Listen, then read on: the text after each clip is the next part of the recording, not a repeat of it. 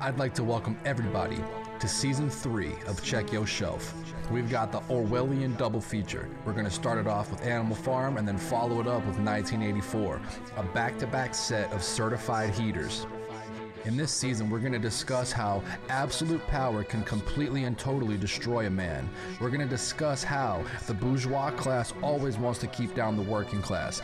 And we're going to discuss why the government, the state, the man does not care about you. This book was banned in the United States for being pro communism. This book was banned in the United Arab Emirates in 2012 for being un Islamic. Printers in the UK were discouraged from printing it in order to not emblazon the USSR. But it's not banned here. Not on Check Your Shelf. Because that's what we do. We read what they don't want us to read. And it's better that way. So I'm gonna have to ask you to go check your shelf.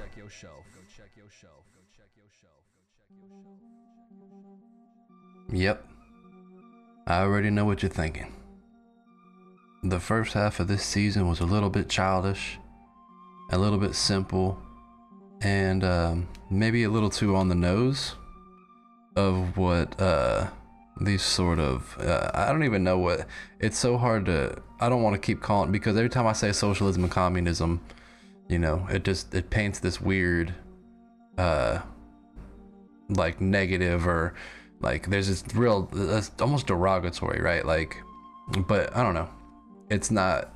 It's as we can see in the last the last book that we read. It was not um, the system that was wrong. It was the people who rose to power in that system and kept manipulating the system to their gain, right? So this book's a little bit more, um, since it's an actual novel, it's a little more um, descriptive. You know, there's a little bit more nuance. Um, it's a lot more metaphors. Um, there's a lot more character development. Um, it's a lot less about communism per se, and it's more just about um, the effects of hypercapitalism and um, postmodernism and things like that. So, you know, the surveillance state, the police state, um, what would happen if government got uh, complete and total overreach um, in, a, in a more modern society as opposed to on a silly little farm, right? Um, but yeah, I haven't read this um, since. Uh, yeah, definitely did, haven't read it as an adult. It was in high school, and I'm not even 100% sure I finished it. Um, so, but yeah, let's go ahead and dive into this shit together. This is 1984.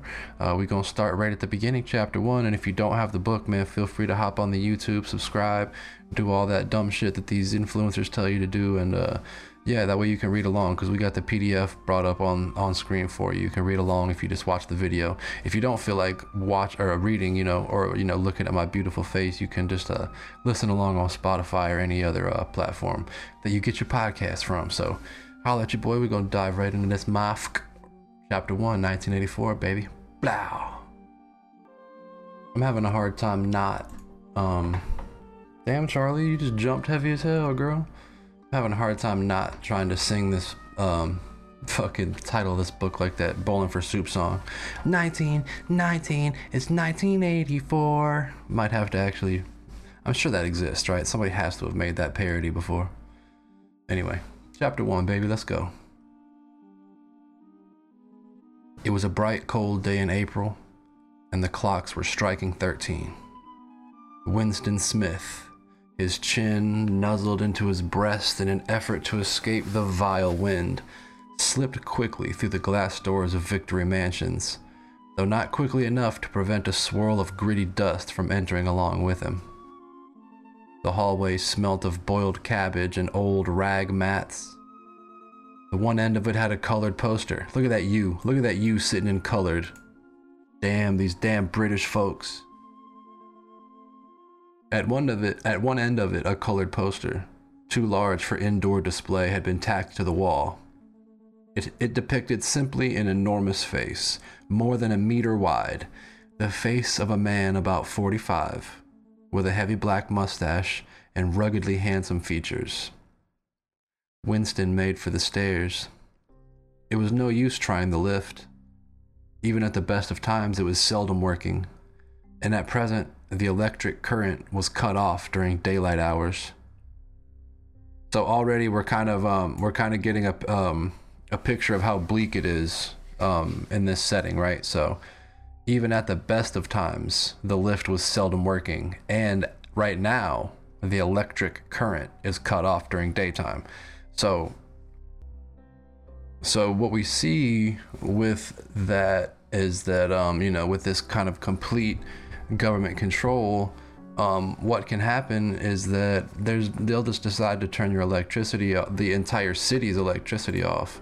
Um, you know we, are trying to save money here and we're trying to maximize profits or whatever have you. Um, now there's just no electricity during the day. So they're kind of setting the precedent letting you know i'm, I'm already kind of picturing like a um, um, a cyberpunk 2077 kind of backdrop, but uh, like dirtier and a little bit um, um, more um, more dark and uh, almost like steampunk in a way instead of so like Tron and futuristic. That's kind of what I'm picturing. It was part of the economy drive in preparation for Hate Week, so the economy drive. Like I love, I already love some of the like vocabulary. Oh yes, uh, this is just part of the economy drive. You know, we're we're we're fundraising. You know, we got the hate week coming up. Um, but yeah, it was part of the economy drive in preparation for hate week.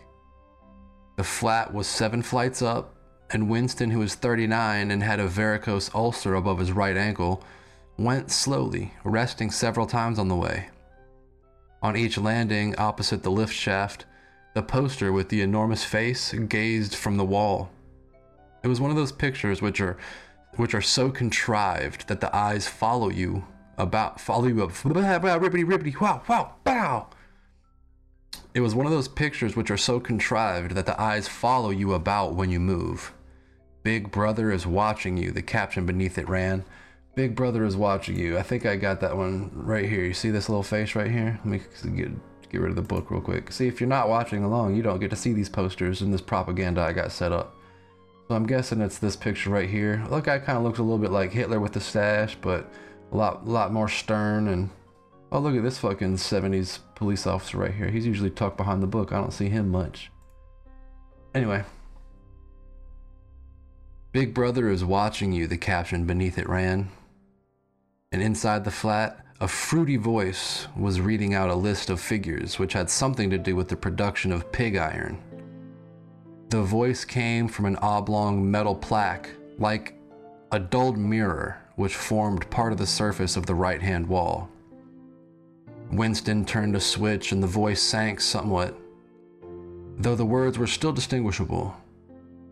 The instrument, the telescreen it was called, could be dimmed, but there was no way of shutting it off completely. So we saw that in an episode of um, Black Mirror too, right? So like the dude in 34,000 Merits or whatever the fuck it was called, um, you know, just kind of constantly surrounded and, um, you know, being forced to watch these sort of things. And that in that in that show it was advertisements, but here it's propaganda. It seems to be propaganda. Um, reading out a list of figures, production, pig iron. Yes, I mean, it's just like, all right, guys, our numbers are good. Got to keep that stuff going. Make sure you work hard. Big Brother's watching you. Um, but yeah, uh, there was no way of shutting it off completely. He moved over to the window, a smallish, frail figure, the meagerness of his body merely emphasized by the blue overalls, which were the uniform of the party. His hair was his hair was very fair, his face very naturally sanguine his skin roughened by coarse soap and blunt razor blades in the cold winter that had just ended. Outside, even though even through the shut window pane, the world looked cold. Down in the street, little eddies of wind were whirling dust and torn paper into spirals, and though the sun was shining and the sky a harsh blue, there seemed to be no color in anything, except the posters that were plastered everywhere. I love how it's already doing a really good job at um, displaying the bleakness despite conditions being somewhat normal. The black mustachioed face gazed down from every commanding corner. There was one on the house front immediately opposite. Big Brother is watching you, the caption said, while the dark eyes looked deep into Winston's own. Down at street level, another poster, torn at one corner, flapped fitfully in the wind, alternately covering and uncovering the single word I N G S O C. Ingsoc. I don't know if that's supposed to be a word, but I mean, I'm, I'm 99% sure it's a fucking acronym. The IGSOC is just one, it's, it's just a lot easier to say that. I'm gonna fuck that in up. That IGSOC. In the far distance, a helicopter skimmed down between the roofs, hovered for an instant like a blue bottle, and darted away again with a curving flight. It was the police patrol, snooping into people's windows. The patrols did not matter, however. Only the thought police mattered. Wanted to let that one ring in, let that sink in for a second. The thought police. Yikes. Behind Winston's back, the voice from the telescreen was still babbling away about pig iron and the overfulfillment of the ninth three year plan. The telescreen received and transmitted simultaneously. Any sound that Winston made above the level of a very low whisper would be picked up by it. Moreover, so long as he remained within the field of vision which the metal plaque commanded, he could be seen as well as heard. There was, of course, no way of knowing whether you were being watched at any given moment, how often, or on what system. The thought police plugged in on any individual wire was guesswork. Oh, wait, I think I need to re-inflict that. How often or on what system the thought police plugged in on any individual wire was guesswork. It was even conceivable that they watched everybody all the time. But at any rate, they could plug in your wire whenever they wanted to. You had to live, did live, from habit that became instinct, in the assumption that every sound you made was overheard and, except in darkness, every movement scrutinized. Winston kept his back turned to the telescreen. It was safer, though, as he well knew, even a back can be revealing. A kilometer away, the Ministry of Truth, his place of work, towered vast and white above the grimy landscape.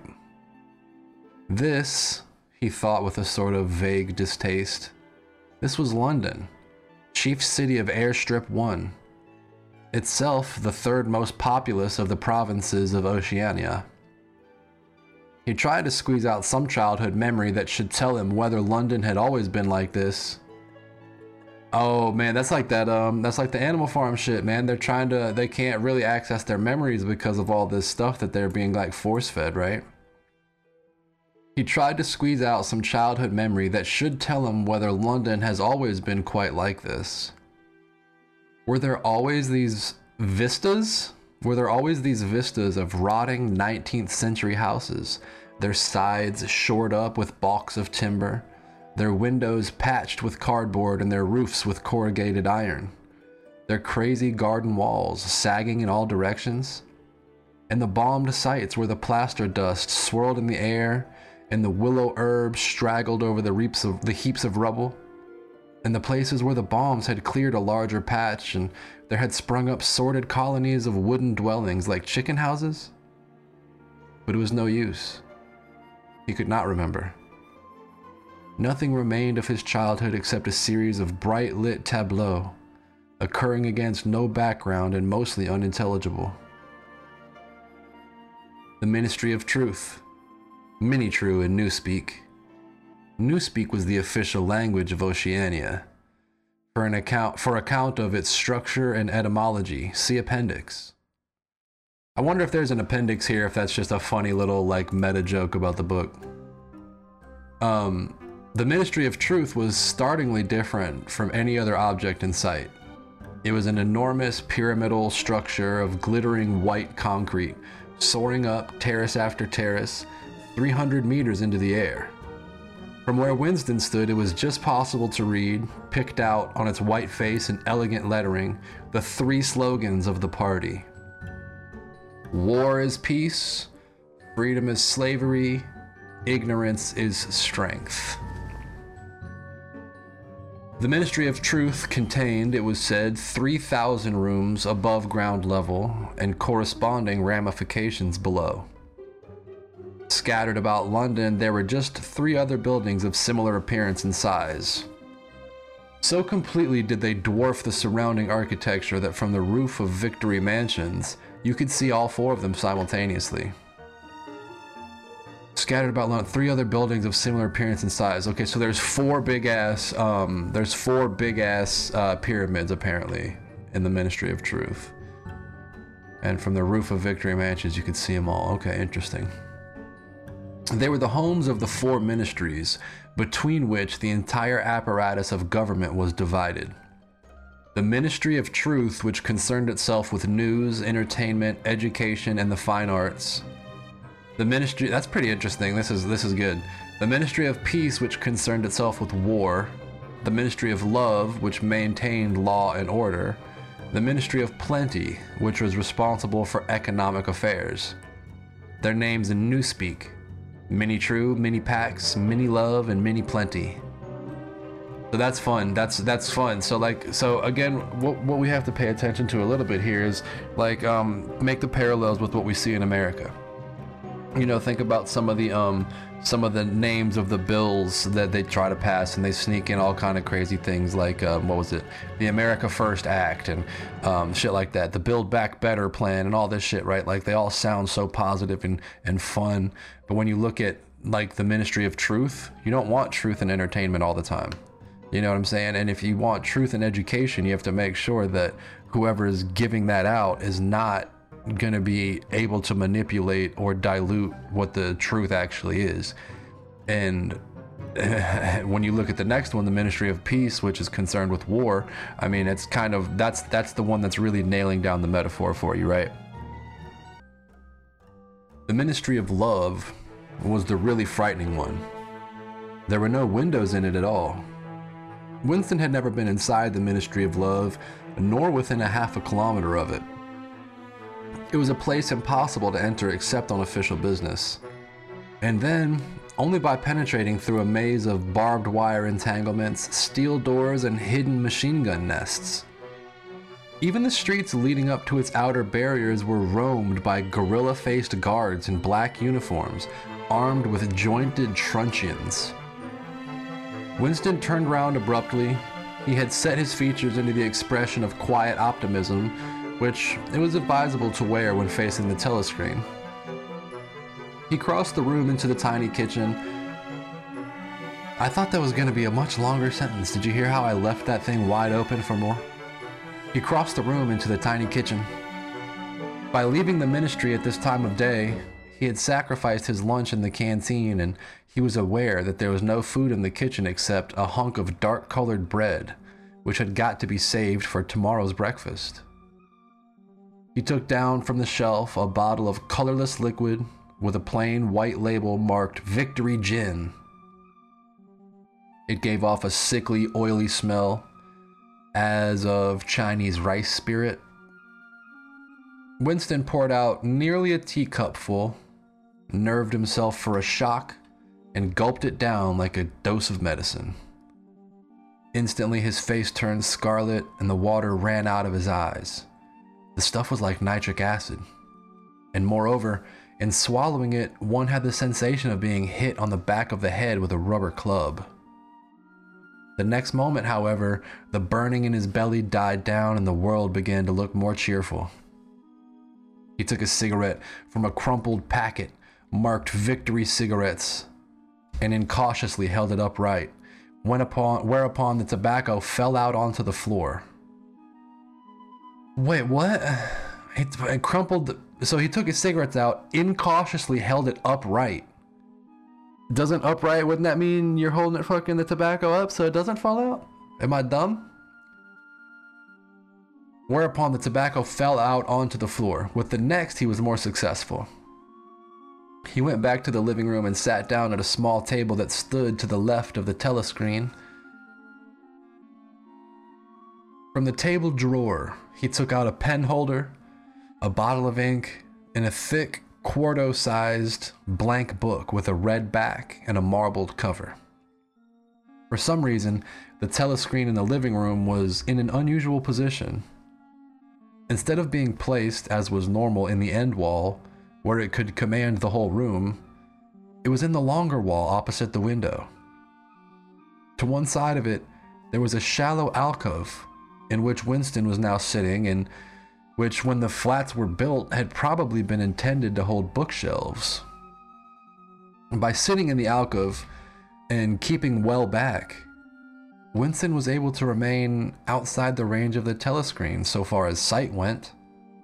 He could be heard, of course, but so long as he stayed in his present position, he could not be seen. It was partly the unusual geography of the room that had suggested to him the thing that he was now about to do. But it had also been suggested by the book he had just taken out of the drawer. It was a peculiar, peculiarly, that's a really hard word to say, huh? It was a peculiar, dude, I am intentionally trying to say it now and I'm having trouble. Y'all try saying that out loud real quick. It was a peculiarly peculiarly, it was peculiarly beautiful. Its smooth and creamy paper, a little yellowed by age, was of a kind that had not been manufactured for at least 40 years past. He could guess, however, that the book was much older than that. He had seen it lying in the window of a frowsy little junk shop in a slummy quarter of the town. Just what quarter he did not now remember and had been stricken immediately by an overwhelming desire to possess it. Party members were supposed not to go into ordinary shops, dealing in the free market, it was called. But the rule was not strictly kept because there were various things, such as shoelaces and razor blades, which it was impossible to get hold of in any other way.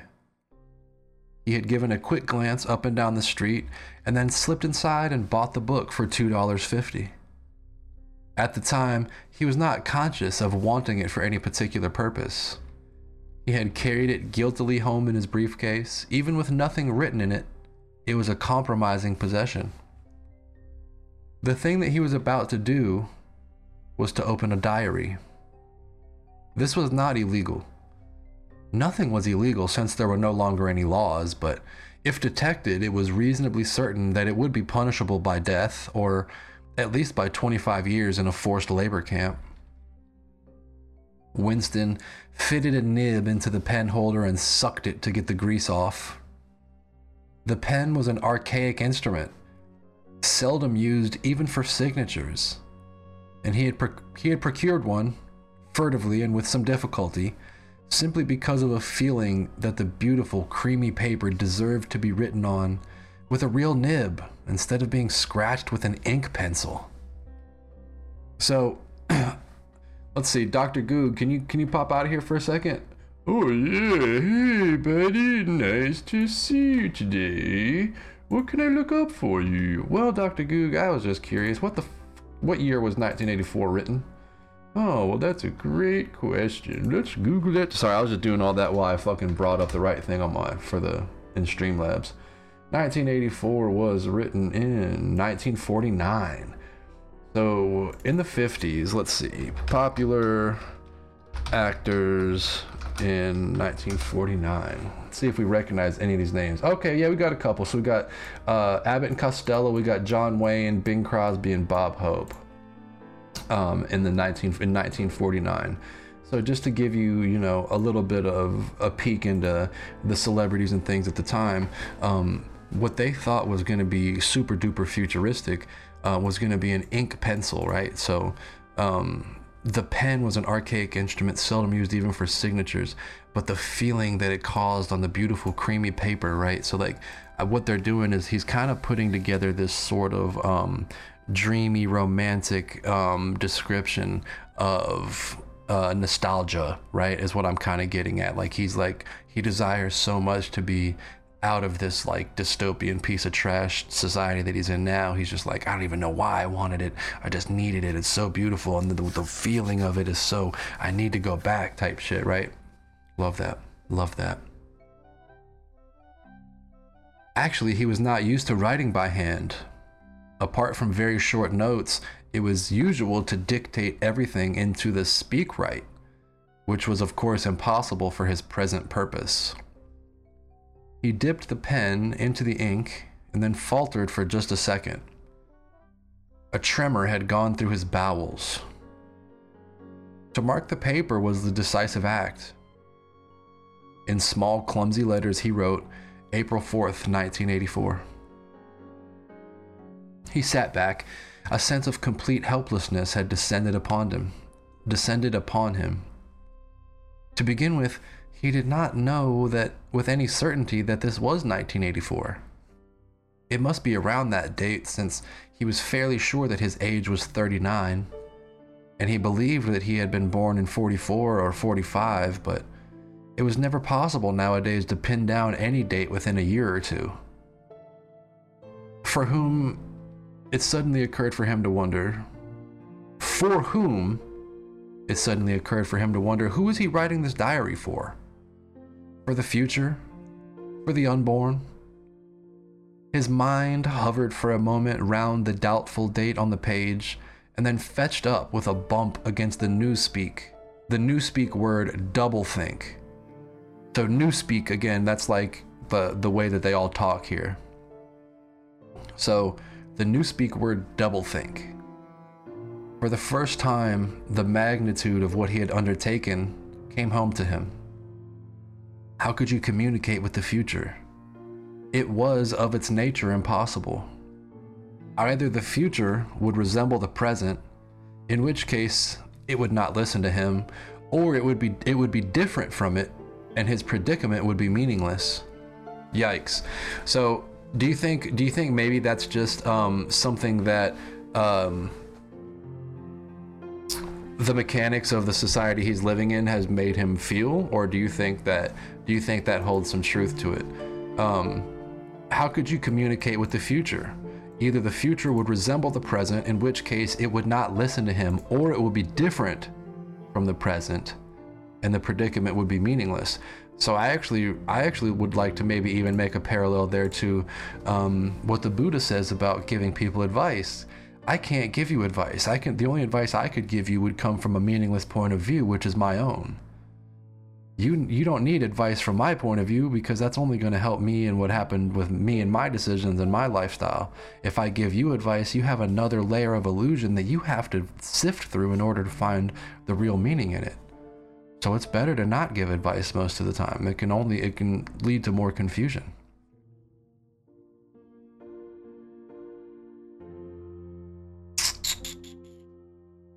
Mm-mm-mm. Does that mean we shouldn't try though? Hmm. I don't know. Fun, fun to think about. Hmm. Hmm. Don't you think? Don't you think? Don't you know? For some time, he sat gazing stupidly at the paper. The telescreen had changed over to strident military music. It was curious that he seemed not merely to have lost the power of expressing himself, but even to have forgotten what it was that he had originally intended to say. For weeks past, he had been making ready for this moment, and it had never crossed his mind that anything would be needed except courage. The actual writing would be easy. All he had to do was transfer to paper the interminable restless monologue that had been running inside his head literally for years. At this moment, however, even the monologue had dried up. Moreover, his varicose ulcer had begun itching unbearably. He dared not scratch it because if he did so, it always became inflamed. The seconds were ticking by. He was conscious of nothing except the blankness of the page in front of him, the itching of the skin above his ankle, the blaring of the music, and a slight booziness caused by the gin.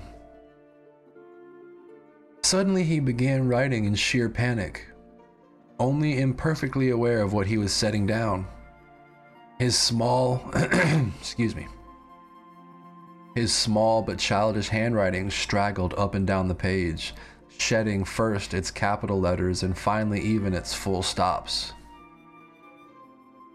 April 4th, 1984.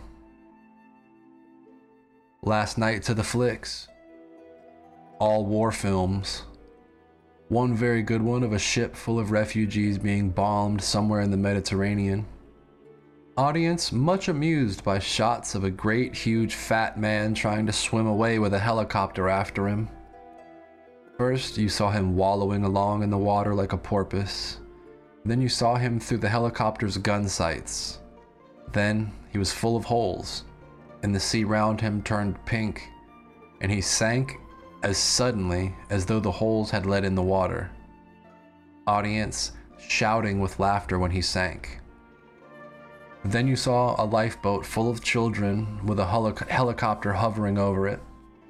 There was a middle aged woman, might have been a Jewess, sitting up in the bow with a little boy about three years old in her arms. Little boy screaming with fright and hiding his head between her breasts as if he was trying to burrow right into her. And the woman putting her arms round him and comforting him, although she was blue with fright herself. All the time covering him up as much as possible as if she thought her arms could keep the bullets off him. Then the helicopter planted a 20 kilo bomb in among them. Terrific flash, and the boat went all to matchwood.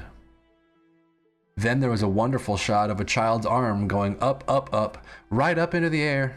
A helicopter with a camera in its nose must have followed it up, followed it up, and there was a lot of applause from the party seats.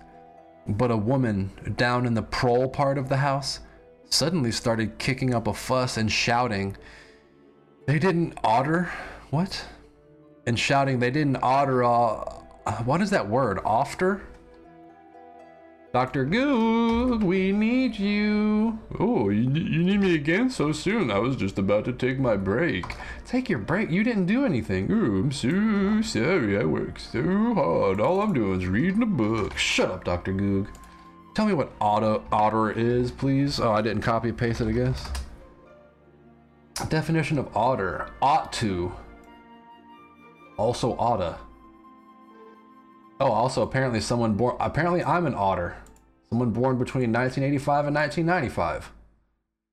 Well, I guess. Um, Scylla the otter. Anyway. And they they they shouldn't have showed it not in front of the kids. Is basically what they're saying. That's what I've deduced from this 1940s British slang.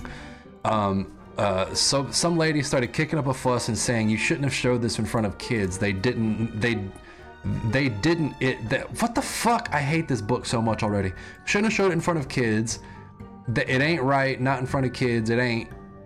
It ain't right. Not in front of kids. It ain't. They didn't. It ain't right in front of kids. It ain't. Until the police turned her, turned her out. I don't suppose anything happened to her. Nobody cares what the proles say. Typical prole reaction. They never so he's obviously not great at writing. This is, I mean, he clearly, that was very clearly described before the, the paragraph was written. Um, I wasn't prepared for that, and it was a struggle, but I'm glad we made it. We're all here. We're all, we're all alive. It turns out my fucking microphone has not been recording this whole fucking time. Good thing I've got it in Ableton, but it's to be hard to line up. That's rude. I shouldn't have cursed. I apologize. Don't tell my mom. All right. Winston stopped writing partly because he was suffering from cramp. He did not know what had made him pour out this stream of rubbish, but the curious thing was that while he was doing so, a totally different memory had clarified itself in his mind to the point where he almost felt equal to writing it down. It was, he now realized, because of this other incident, that he had suddenly decided to come home and begin the diary today. It had happened that morning at the ministry, if anything so nebulous could be said to have happened. It was nearly 1100. Uh, I'm gonna guess that's the time 1100 hours. It was nearly 1100, and in the records department where Winston worked, they were dragging the chairs out of the cubicles and grouping them in the center of the hall opposite the big telescreen in preparation for the two minutes hate. Winston was just taking his place in one of the middle rows when two people whom he knew by sight but had never spoken to came unexpectedly into the room. One of them was a girl whom he often passed in the corridors. He did not know her name, but he knew that she worked in the fiction department. Presumably, presumably, I'd be mumbling, bruh. Presumably, since he had sometimes seen her with oily hands and carrying a spanner, she had some mechanical job on one of the novel writing machines. Ooh, novel writing machines. I wonder if that's just a typewriter or a big, you know, malevolent robot that's just like out here churning out propaganda, you know?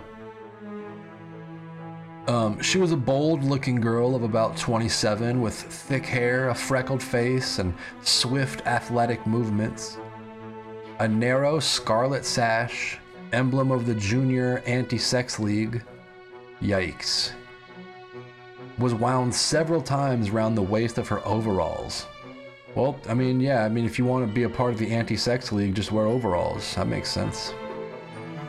Um, just tight. Okay, so it uh, Narrow sash wound several times around the waist of her overalls just tightly enough to bring out the shapeliness of her hips.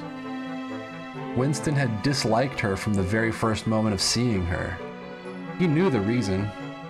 It was because of the atmosphere of hockey fields and cold baths and community hikes and general clean mindedness which she managed to carry around with her. He disliked nearly all women, and especially the young and pretty ones. It was always the women, and above all the young ones, who were the most bigoted adherents of the party. Adherents? Bigoted adherents. Adherents? Fuck it, who cares? You know what I'm saying. The bigoted, the most bigoted adherents of the party, the swallowers of slogans, the amateur spies and nosers out of orthodoxy. Of unorthodoxy? Yeah, of unorthodoxy. Nosers out. We're gonna nose out all this unorthodoxy. But this particular girl gave him the impression of being more dangerous than most. Once, when they passed in the corridor, she gave him a quick sidelong glance which seemed to pierce right into him, and for a moment had filled him with black terror. Hey, why's it gotta be black terror? Shut up. The idea had even crossed his mind that she might be an agent of the thought police. That it was true was very unlikely. How do you, why would you write that? So basically, that sentence is saying that even though it, he thought it was true, was very unlikely. I don't know why he would write it like that. It's crazy. I hate British authors. Still, he continued to feel a peculiar uneasiness, which had fear mixed up in it as well as hostility anytime she was near him.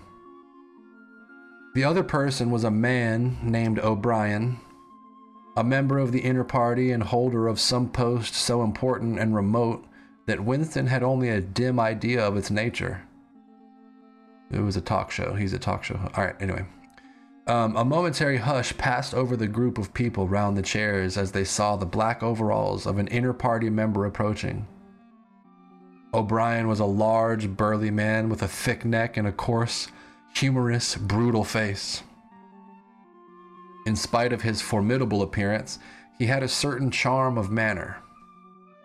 He had a trick of resettling his spectacles on his nose, which was curiously disarming, in some indefinable way, curiously civilized. It was a gesture which, if anyone had still thought in such terms, might have recalled an 18th century nobleman offering his snuff box. Winston had seen O'Brien perhaps a dozen times in almost as many years. He felt deeply drawn to him, and not solely because he was intrigued by the contrast between O'Brien's urbane manner and his prizefighter physique. Much more, it was because of a secretly held belief, or perhaps not even a belief, merely a hope, that O'Brien's political orthodoxy was not perfect. Something in his face suggested it irresistibly. And again, perhaps it was not even unorthodoxy that was written in his face, but simply intelligence. But at any rate, he had the appearance of being a person that you could talk to if somehow you could cheat the telescreen and get him alone. Winston had never made the smallest effort to verify this guess. Indeed, there was no way of doing so. I wonder I don't know. Because in my brain now, I'm just like, well, Winston. Now Winston's almost like, um, he, like getting obsessive when he when a girl finally talks to him, and he's like, oh my god, a girl likes me. I have to marry her now. Like it's just like you want somebody to be able to cheat the telescreen, and so you're kind of hoping to see that in them. But the reason why I was hesitant to say that is because the first bitch that he introduced with the thing around her waist, the whatever, the sash around her waist, he was very kind of paranoid about her. So maybe these are just maybe he's just imparting two aspects of his personality onto these people. I don't know. I don't know. By the way, this book is about three times as long as Animal Farm, so we'll probably be locked in for a good 15 or 16 episodes. So buckle up. Okay. At this moment, O'Brien glanced at his wristwatch, saw that it was nearly 1100, and evidently decided to stay in the records department until the two minutes hate was over. Wait. I wonder if the records department is just really close to where this was being held and he just didn't want to come. Because weren't they? Isn't that why they were? They were all here joining. For, I'm not gonna go find it. Um, they were all joining because the two minutes hate was about to take place. Anyway, he took a chair in the same row as Winston, a couple of places away. A small, sandy haired woman who worked in the next cubicle to Winston was between them. The girl with dark hair was sitting immediately behind. The next moment, a hideous, grinding speech, as of some monstrous machine running without oil.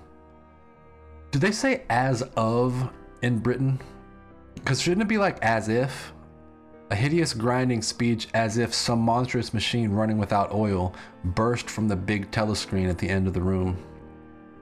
It was a noise that set one's teeth on edge and bristled the hair at the back of one's neck. The hate had started. As usual, the face of Emmanuel Goldstein, the enemy of the people, had flashed onto the screen. There were hisses here and there among the audience.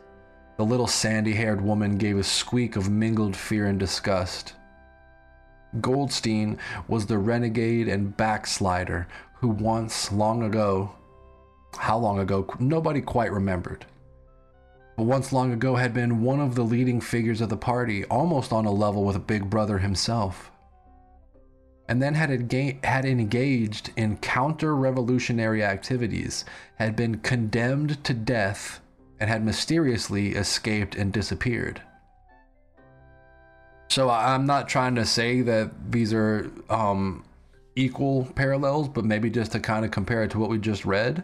Um, Goldstein might be Snowball, and Big Brother might be Napoleon.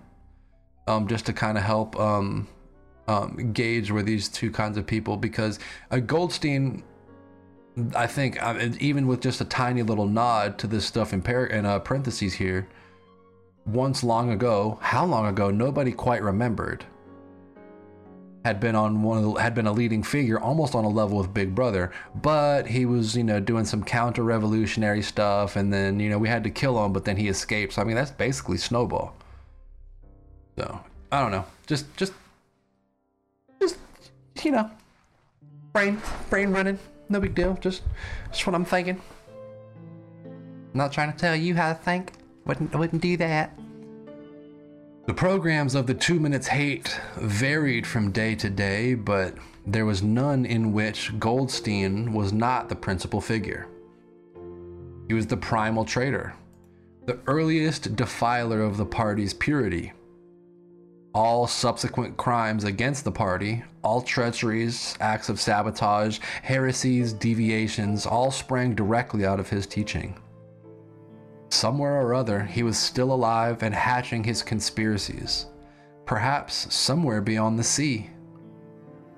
Under the protection of his foreign paymasters, perhaps even, so it was occasionally rumored, in some hiding place in Oceania itself.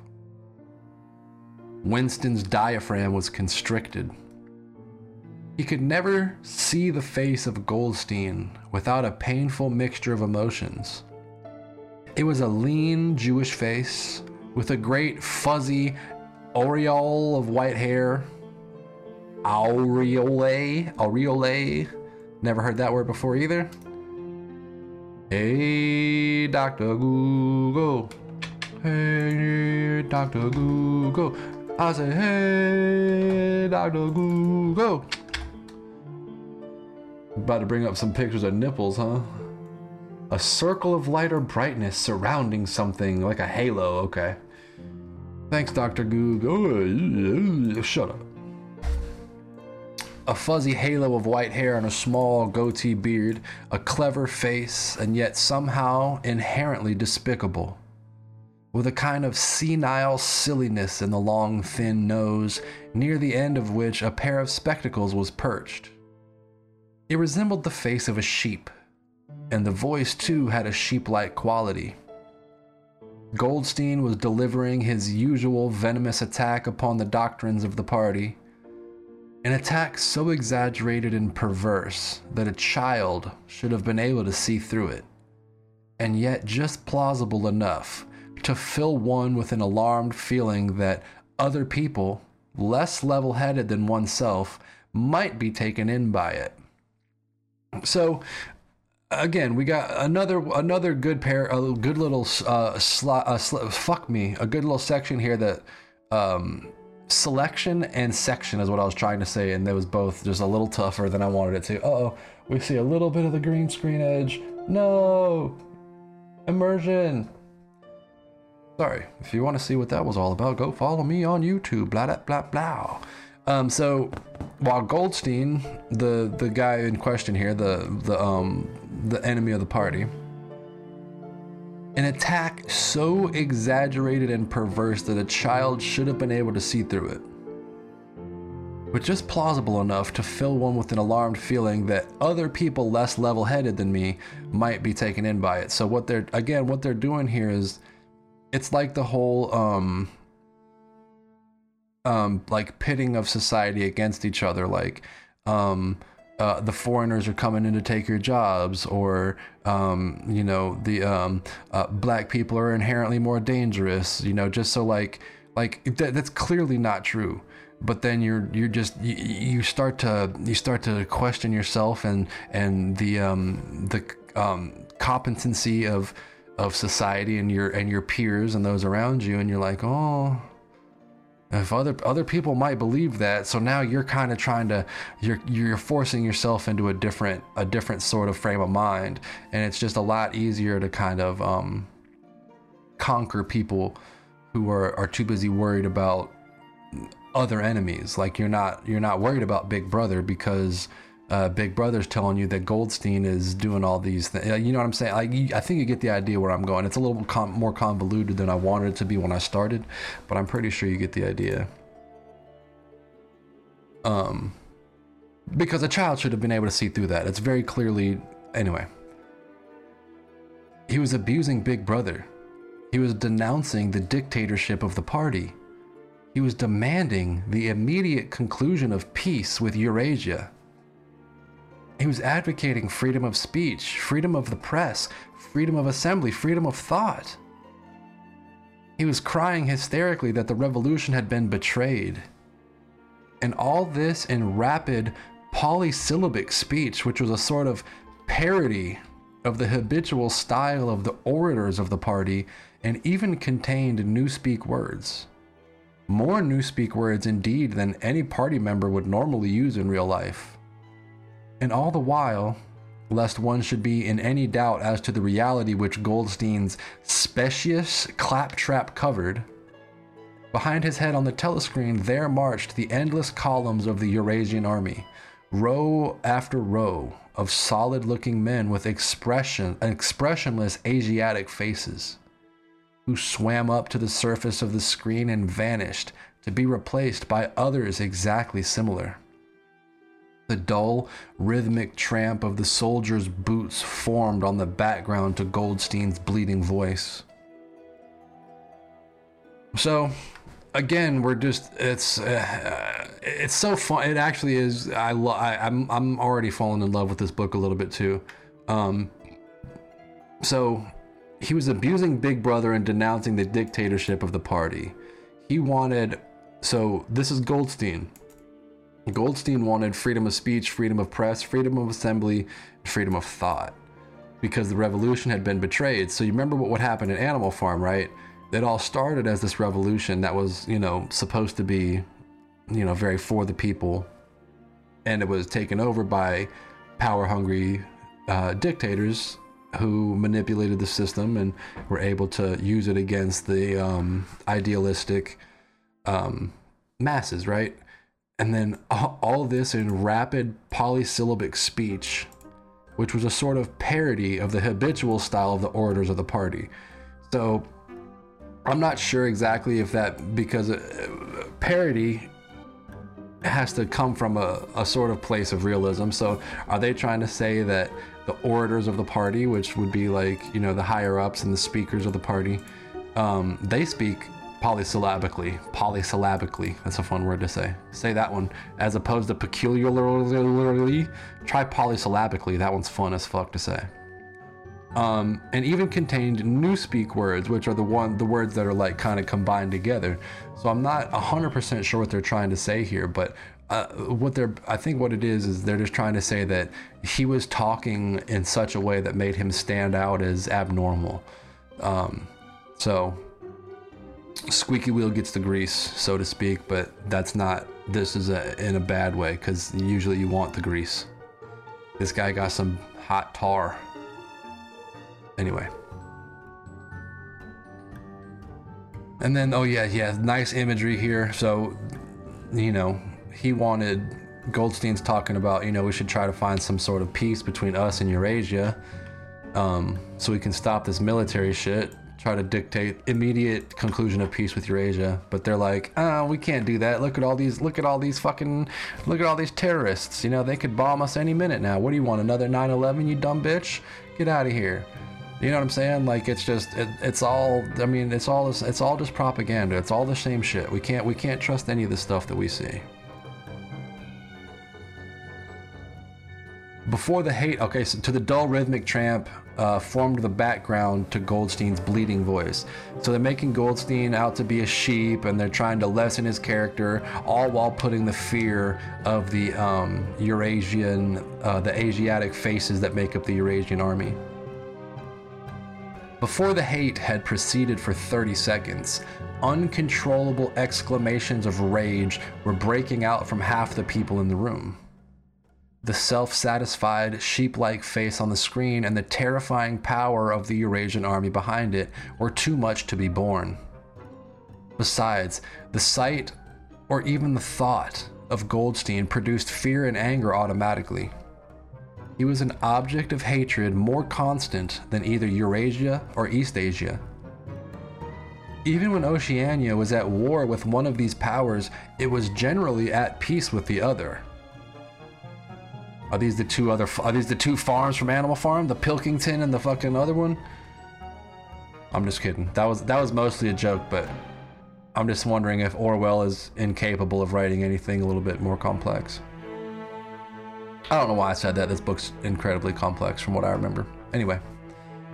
Um, but what was strange was that although Goldstein was hated and despised by everybody, although every day and a thousand times a day on platforms, on the telescreen, in newspapers, in books, his theories were refuted, smashed, ridiculed, held up to the general gaze for the pitiful rubbish that they were.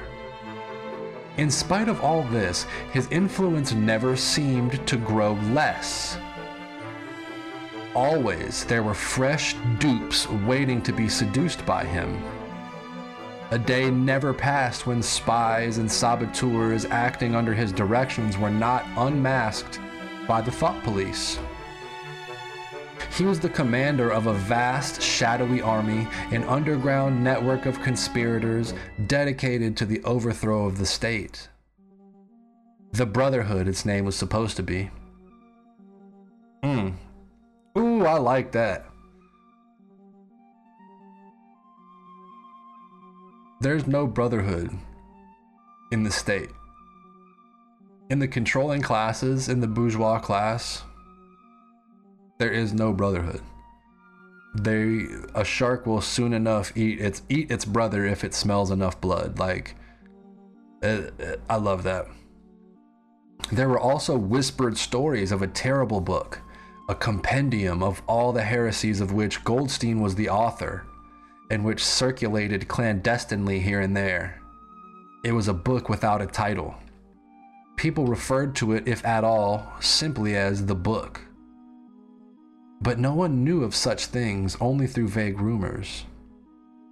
Neither the Brotherhood nor the book was a subject that any ordinary party any ordinary party member would mention if there was a way of avoiding it. In its second minute, the hate rose to a frenzy. People were leaping up and down in their places and shouting at the tops of their voices in an effort to drown the maddening, bleeding voice that came from the screen. The little sandy haired woman that had turned, oh, sorry, the little sandy haired woman had turned bright pink, and her mouth was opening and shutting like that of a landed fish. Even O'Brien's heavy face was flushed. He was sitting very straight in his chair, his powerful chest swelling and quivering as though he were standing up to the assault of a wave. The dark haired girl behind Winston had begun crying out, Swine! Swine! Swine! And suddenly she picked up a heavy, Newspeak dictionary and flung it at the screen. It struck Goldstein's nose and bounced off. The voice continued inexorably. In a lucid moment, Winston found that he was shouting with the others and kicking his heel violently against the rung of his chair.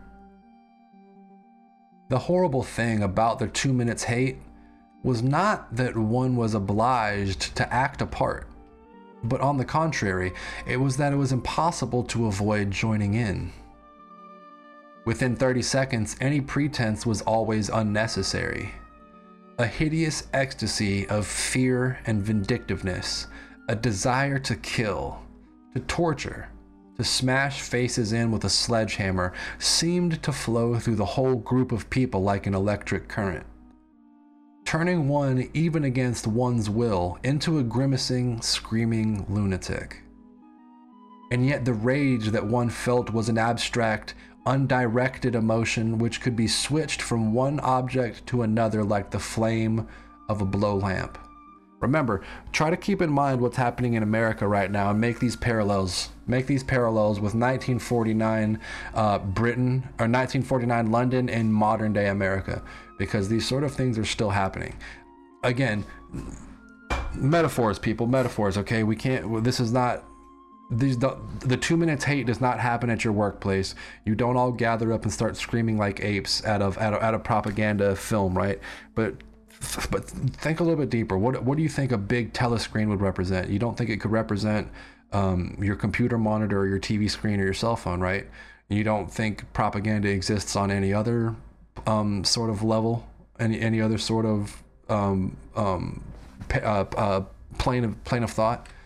Like, um, I mean, think about uh, think about what the undirected emotion could be switched an abstract, undirected emotion, the rage that these people feel, could be switched from one object to another like the flame of a blow lamp.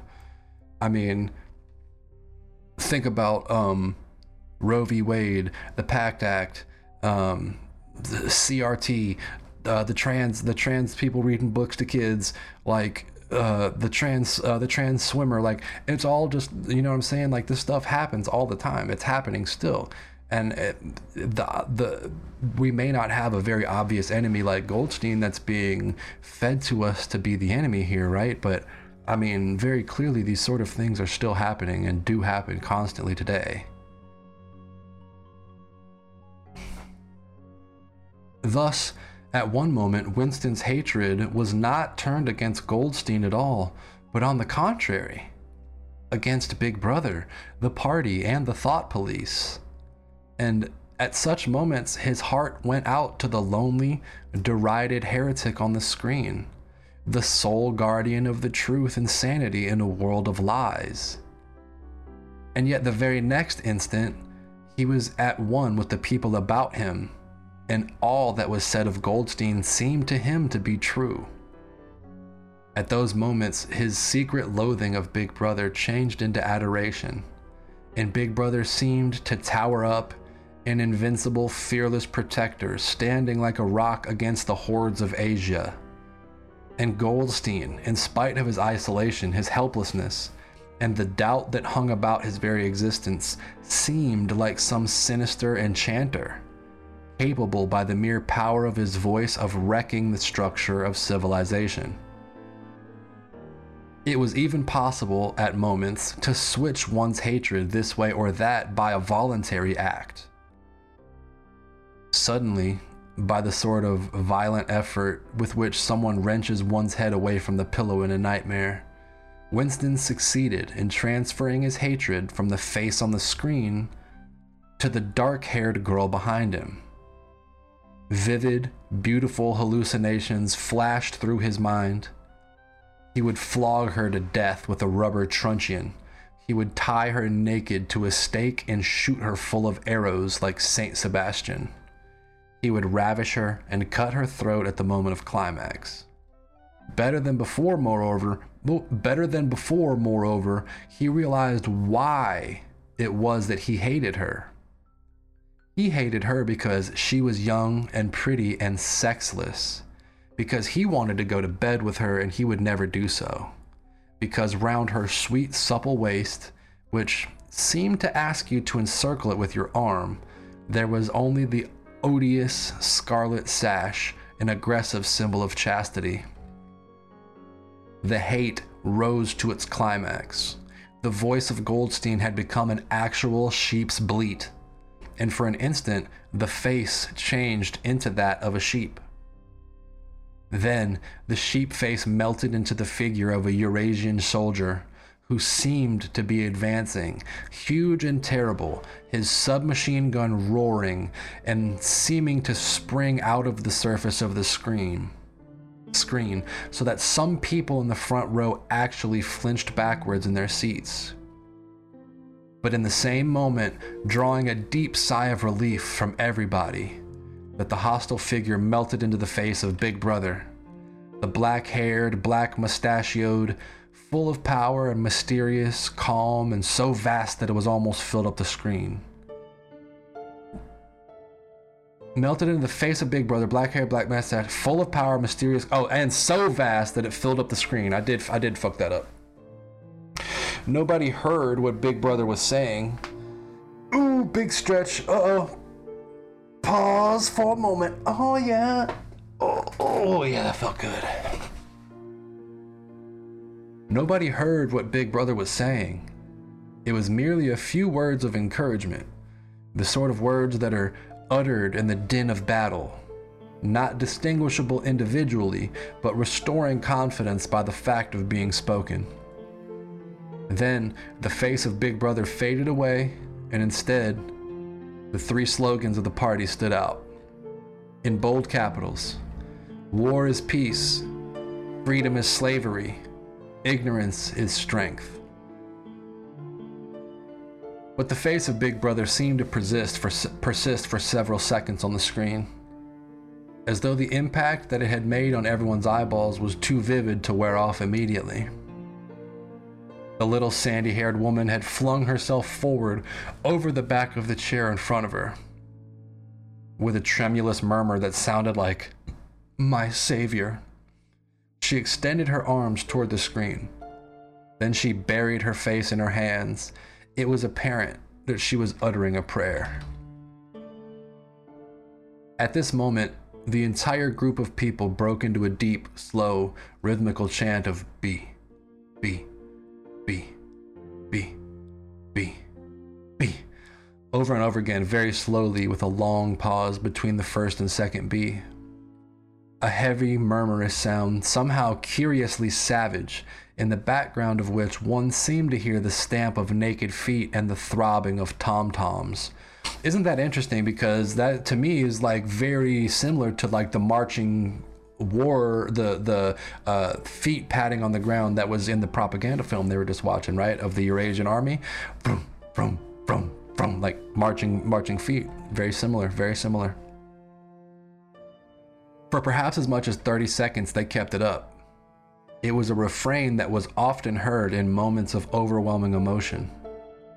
Partly, it was sort of a hymn to the wisdom and majesty of Big Brother, but still more, it was an act of self hypnosis, a deliberate drowning of consciousness by means of rhythmic noise. Winston's entrails seemed to grow cold. In the two minutes hate, he could not help sharing in the general delirium, but this subhuman chanting of B, B, B, B always filled him with horror. Of course, he chanted with the rest. It was impossible to do otherwise. To dissemble your feelings, to control your face, to do what everyone else was doing was an instinctive reaction, but there was a space of a couple seconds during which the expression of his eyes might conceivably have betrayed him. And it was exactly at this moment that the significant thing happened, if indeed it did happen. Alright, I gotta see how much longer until we get to chapter fucking two because we're already over an hour. God, five more pages. This is gonna be a long episode, I guess. Momentarily, he caught O'Brien's eye. O'Brien had stood up. He had taken off his spectacles and was in the act of resettling them on his nose with his characteristic gesture. But there was a fraction of a second when their eyes met, and for as long as it took to happen, Winston knew yes, he knew that O'Brien was thinking the same thing as himself. An unmistakable message had passed it was as though their two minds had opened and the thoughts were flowing from one into the other with their eyes. I am with you, O'Brien seemed to be saying to him. I know precisely what you are feeling. I know all about your contempt, your hatred, your disgust, but don't worry, I am on your side. And then the flash of intelligence was gone, and O'Brien's face was as inscrutable as everybody else's. That was all. And he was ready. He was already. Oh, sorry. That was all. And he was already uncertain whether it had happened. Such, incident, such incidents never had any sequel. All that they did was to keep alive in him the belief or hope that others besides himself were the enemies of the party. Perhaps the rumors of vast underground conspiracies were true after all. Perhaps the Brotherhood really existed. Wait, I thought the Brotherhood was the state. Goldstein was hated. He was a commander. Oh, oh, oh, okay, yeah, I am dumb. I am dumb. Okay. So the Brotherhood is Goldstein's uh, uh, shadowy army, an underground network of conspirators dedicated to the overthrow of the state. The Brotherhood, okay. So when I read that the first time, I thought they were saying the Brotherhood was supposed to be the name of the state. But okay, I got that I got that all mixed up. All mixed up, you don't know what to do. Next thing you turn around and Big Brother's on you. Alright, sorry, back to the book. It was impossible in spite of the endless arrests and confessions and executions, to be sure that the Brotherhood was not simply a myth. Some days he believed in it, some days not. There was no evidence, only fleeting glimpses that might mean anything or nothing.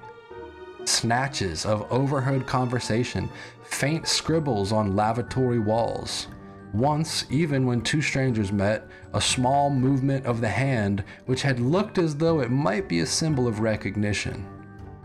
It was all guesswork. Very likely he had imagined everything. He had gone back. See, again, there's that gaslighting shit. If you gaslight somebody long enough, they'll start questioning everything they actually think. He had gone back to his cubicle without looking at O'Brien again. The idea of following up their momentary contact hardly crossed his mind.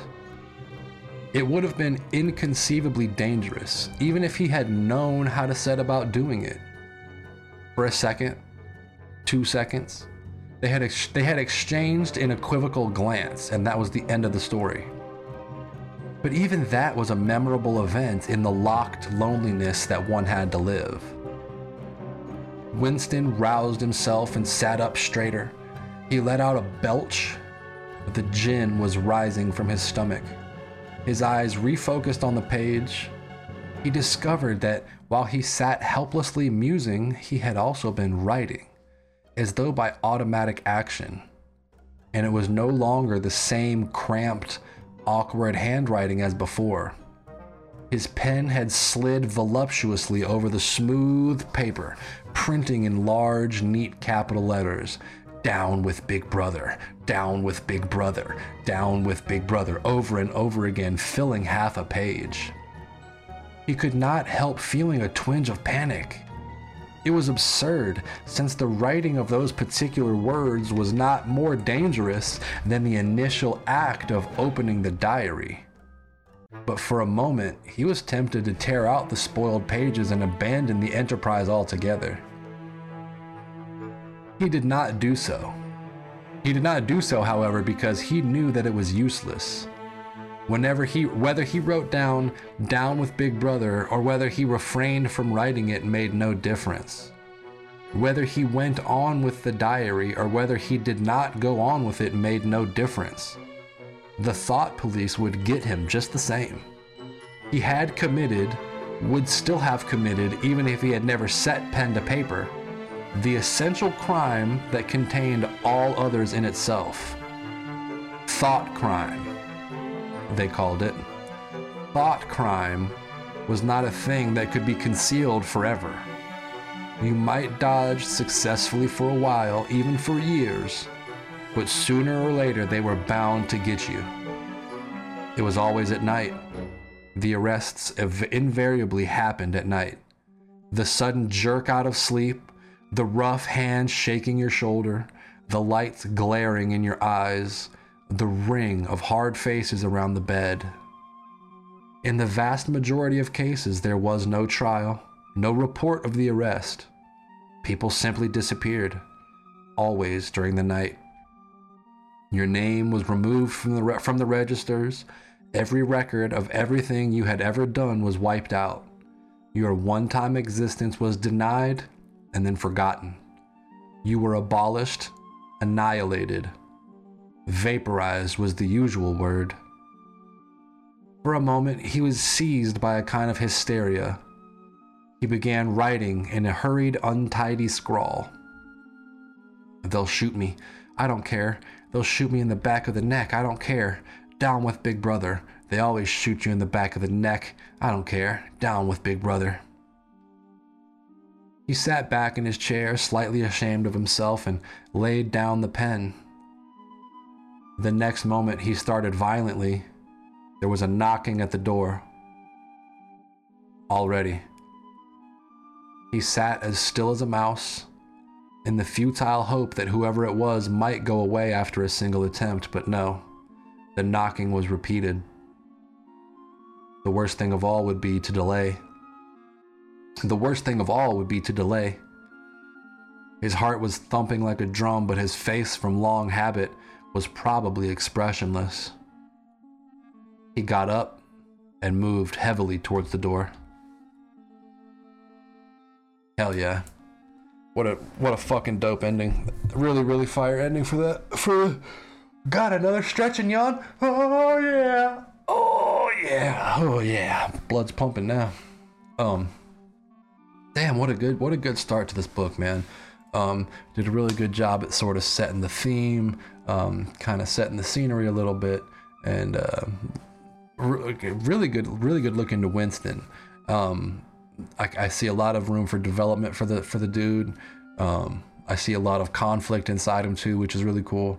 Um, but yeah, man, I'm really excited to keep diving into this one um, with you guys. I'm not going to keep this outro uh, terribly long since the episode's already running a little bit over, but um, please feel free to hop in the Discord. The link's right there um, at the bottom of your screen, and of course in the in the link tree you can find in the description all the time. Um, feel free to come discuss with us anything you want, and uh, I'd be glad to have you, man. I'd come introduce yourself. We all, you know, we're playing video games. I'll be streaming on Twitch, um, and of course there's clips on the YouTube channel too. So if you like my little personality just from the podcast, you probably like a little bit more of a uh, unhinged and chaotic version of myself too, just playing some old school retro games or uh, you know platform fighters. I'm a professional Smash player. You know, no big deal. I just make money. No big deal. But yeah, holler at your boy, man. If you made it this long, I love you to death. I love you through life. Bow, baby. See you next week.